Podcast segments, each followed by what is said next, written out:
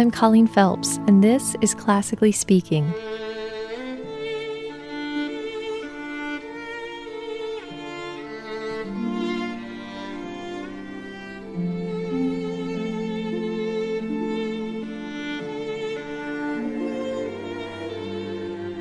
The performance you're hearing features Nashville Symphony concertmaster Jun Iwasaki playing one of the violins of hope, a collection of instruments that were played by Jewish musicians during the Holocaust.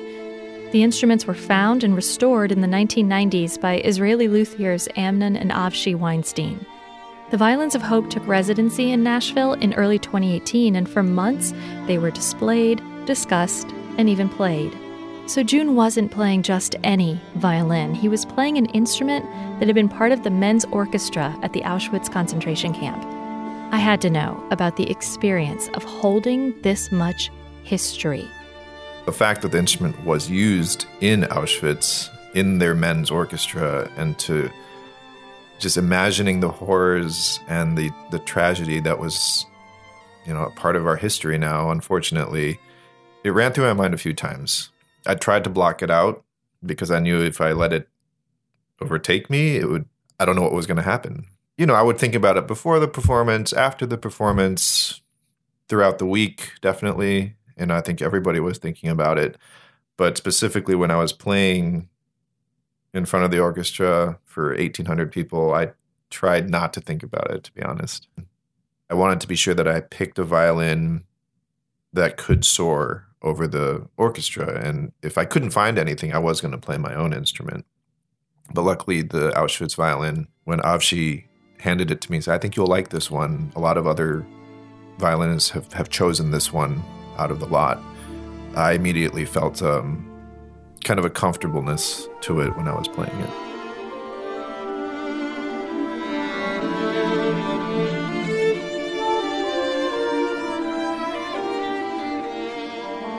The music from the movie Schindler's List is not only home to some of the most affecting moments in John Williams' catalog, it's one of the most recognizable scores in all of modern cinema.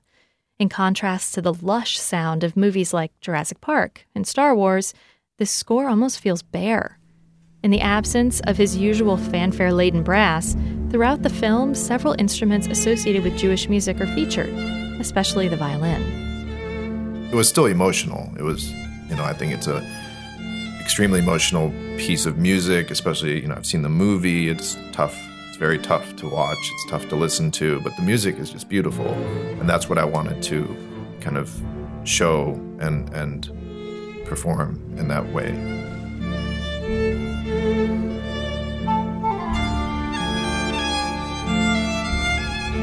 How does that compare to something like a Mahler 5? That's a really deeply emotional piece, but not quite so direct uh, in terms of even, I hate to say pop culture, but common knowledge, cultural context. You know, Mahler 5 for me is one of the happier Mahler symphonies. Um, you know, yeah, it starts with the funeral march, but the end is one of the most uplifting movements um, in all of his symphonies.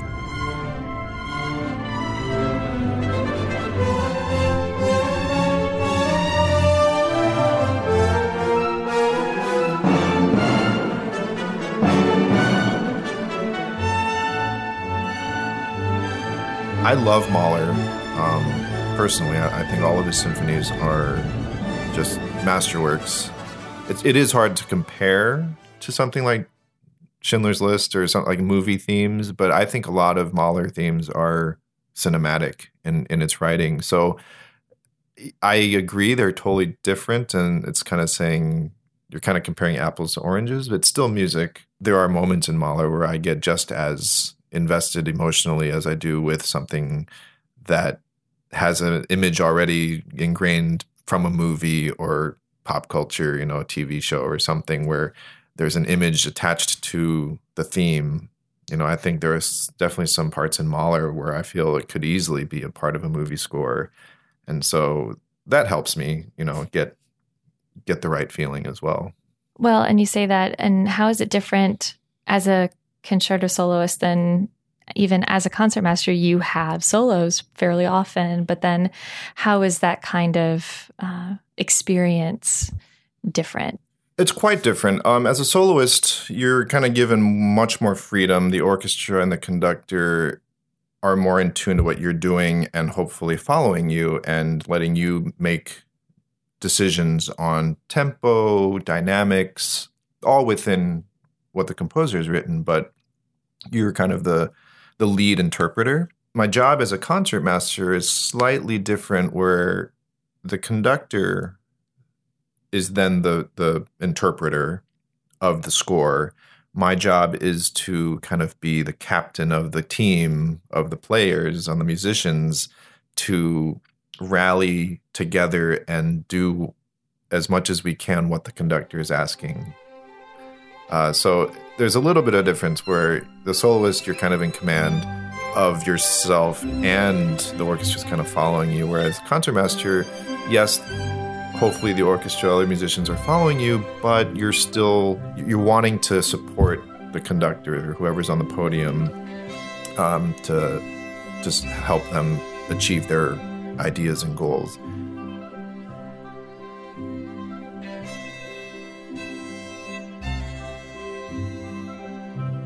That sometimes changes though as you said when concert masters i do have the opportunity to play solos from the chair that are written in a piece of music. And in that sense you kind of have to switch hats.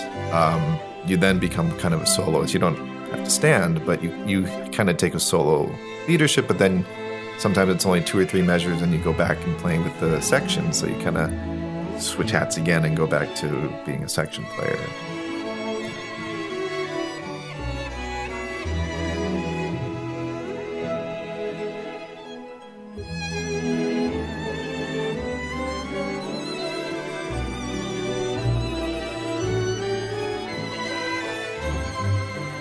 there are things that just kind of happen on stage that a lot of people don't realize I was responsible, or the concertmaster was responsible for, uh, with the with the team of other principal uh, string players. Then they they take my part. Say I, I bow the first violin part, then the principal second, and the violist, principal viola, principal cello will all look at my part and base their section bowings on what I have chosen to do. So there's a lot of that happening, and that all happens throughout the year, sometimes three, four months before the concert.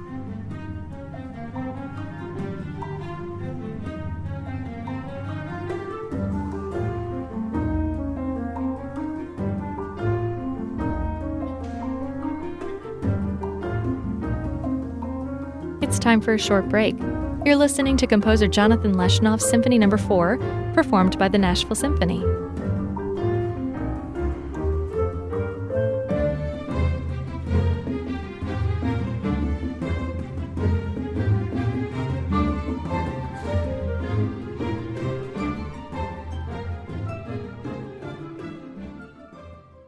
I expected Jun Iwasaki to tell me about a lifelong, direct path to becoming a concertmaster.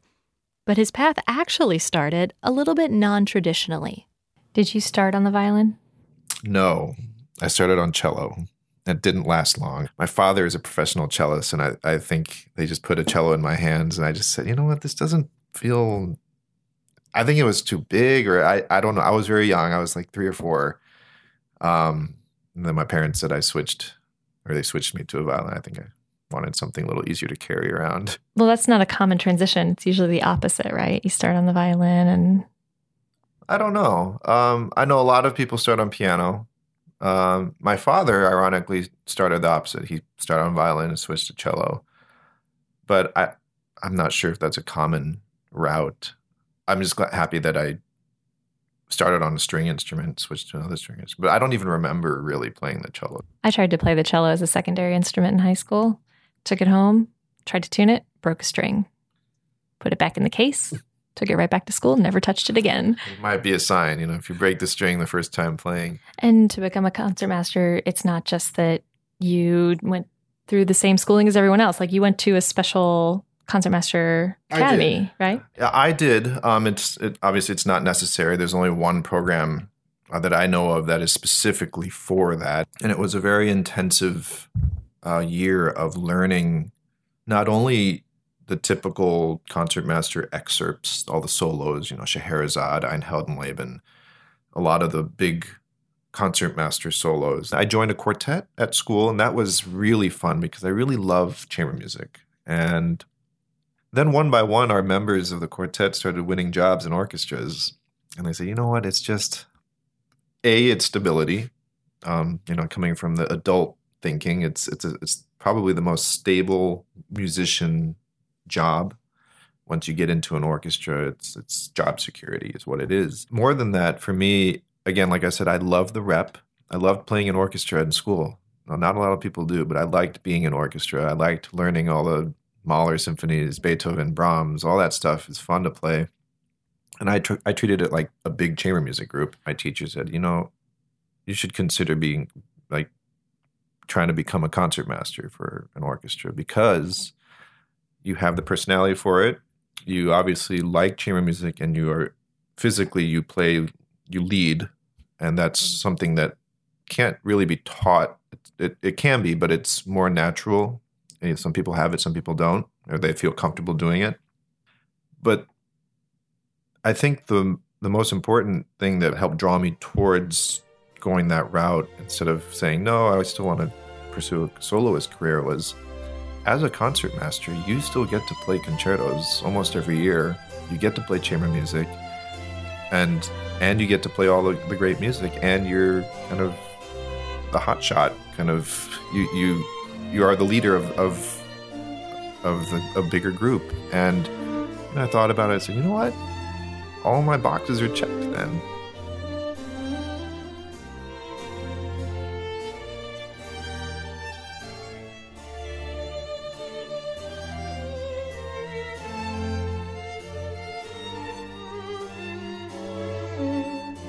What is your sort of set of advice for, first of all, for the young wannabe concertmaster? I would say listen to lots of symphonic repertoire, learn to love the symphonic repertoire, which I do, and and that's why I chose this job. I, I chose this path as a violinist because I love the rep. You still need to be a a solid, solid violinist. And then advice for the young violinists in general even the very young violinist? You know, have fun. You know, try to find a way to have make practicing fun. If you want to take a break, feel free to. But I would encourage young violinists, any young instrumentalist, to at least play a little bit every day. Uh, it's it's really important when you're young. It's like learning a language um, to just kind of play a little bit every day. I'm not saying that it needs to be six hours a day, but if you can do one hour, if you can do, well, if all you can do is a half hour, at least that's better than nothing. This is actually a common etiquette question among my music appreciation students because I mm. teach at Nashville State Community College. And they have the question if the soloist, like, say it's a violinist playing as the soloist, if the soloist breaks a string, do they take your violin or the next the second chair's instrument or do you pass yours over and then you but do you still lead? And then so they're they're yeah. kind of curious about the what ifs. There are a lot of what ifs and a lot of times it's it's a case by case scenario. It depends where in the piece it happens. If it's the if it's really early the soloist will probably go off stage change his string his or her string come back and start over. If it's right in the middle or if it's towards the end and and they still need that E string or whatever string. It's usually the E string that breaks. What I would do is is offer my violin first, and if it's something that I could finish playing the orchestral part, I would just continue with the broken string play on three three strings. If it's a little more involved, I may trade then that one with my stand partner so that I have a, a fully functional violin and continue leading. But the main thing is that I stop. I don't stop playing except for maybe just that quick switch. Um, now, when when my string breaks, which has happened a few times, I immediately switch with my stand partner. He has a set of my strings in his jacket pocket, and he will change the string while I play his instrument. And then once he's done, we switch back. So that's common common etiquette, I guess, for when strings break in a section. Three degrees in classical music, and I didn't know that. Favorite of the Bach sonatas and partitas? They're all they're all great. I think this the third sonata is almost perfect. I tend, I think I, I gravitate towards the sonatas a little more. I think the partitas, for me, I, I like playing them. I think they're brilliant, and the fact that they're all dance movements really um, helps shape how I interpret them, how I play them. Like the chaconne is part of one of the great partitas, but I, personally, I, I think the sonatas are a little bit more. I don't know. They I gravitate towards them a little bit more. I played the chaconne on the marimba. Mm-hmm. I, it sounds good everywhere it goes. I think it could sound good on a toy piano.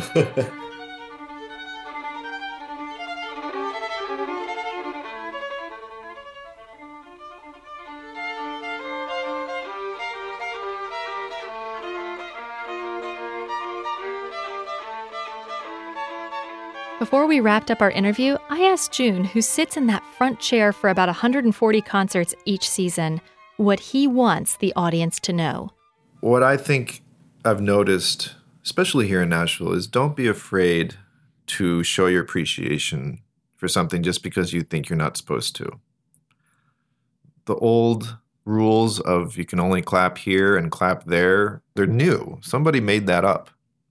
Back when Beethoven was writing and alive and premiering, they would clap between every movement almost the and sometimes they would clap so much that they would play that movement again. You know, I I don't know where this tradition of you can't clap between movements came. Now there are times where I appreciate it when there isn't. You know, after a very slow, quiet ending, it's not. You know, the silence I think is part of the performance.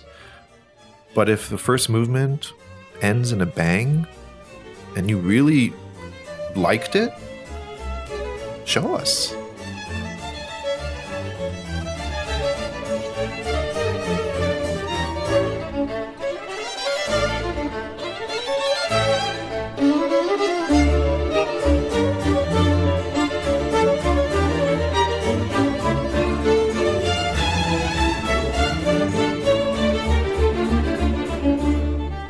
Classically Speaking is a production of Nashville Public Radio's 91 Classical. The show was edited by Anita Bug with production help from Ed Lambert.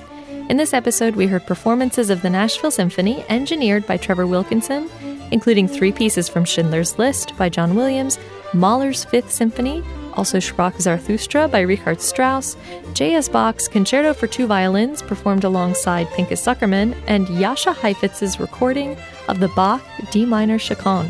Listen to Classically Speaking for free anytime on 91classical.org in the Nashville Public Radio app or subscribe wherever you get your podcasts. Also, help us get the word out with a rating or a review. I'm Colleen Phelps. Thanks for enjoying your backstage pass to Nashville's classical music. Classically Speaking.